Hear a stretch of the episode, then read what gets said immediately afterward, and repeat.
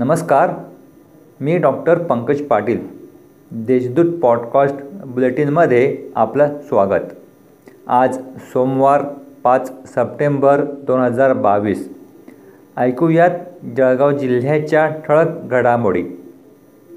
गणपती अथर्व शीर्ष ही गणपतीची सर्वोच्च अशी स्तुती अथर्व मुनींनी रचली. या उच्च कोटीच्या गणपती सेवेत तीन हजार गणेश भक्तांनी धाराप्रवाही गणपती अर्थर्व शीर्षाचे पठणातून केली.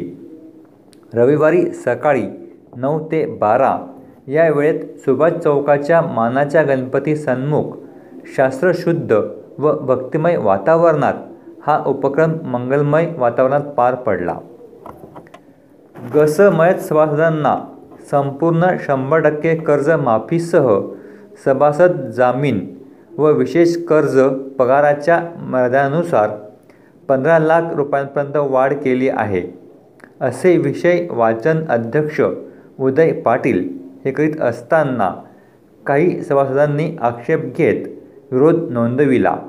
या प्रसंगी सभासदांमधून वीस खोके एकदम ओके अशी घोषणाबाजी करीत काहींनी स्टेजचा ताबा घेत अध्यक्षांना जाब विचारत असताना चोपड्याचे शिक्षक सतीश बोरसे यांची माजी अध्यक्ष मनोज पाटील यांनी कॉलर पकडल्याने व्यासपीठावर सभासद आणि विरोधकांमध्ये चांगलाच राडा रंगला. सोसायटीच्या इतिहासात सभेला गोंधळाची परंपरा कायम राहिली. गणेश स्थापनेच्या सहाव्या दिवशी सायंकाळी विजांच्या कडासह दमदार पाऊस झाला. या पावसामुळे ऐन सुटीच्या दिवशी गणरायाचे दर्शन आणि आरास पाहणाऱ्या भक्तांच्या आनंदावर विरजन पडले.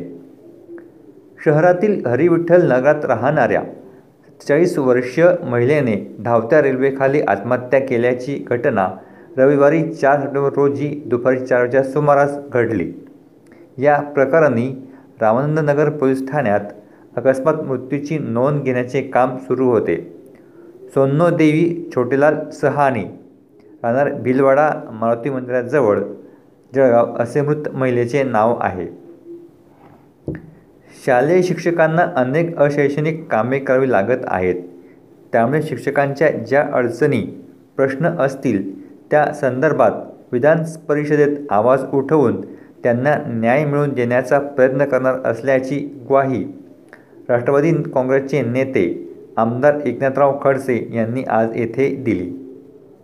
राष्ट्रवादी काँग्रेस शिक्षक आघाडी व ग्रंथालय सेलतर्फे शिक्षक दिनानिमित्त शिक्षक सत्कार सोहळ्याचे आयोजन करण्यात आले होते.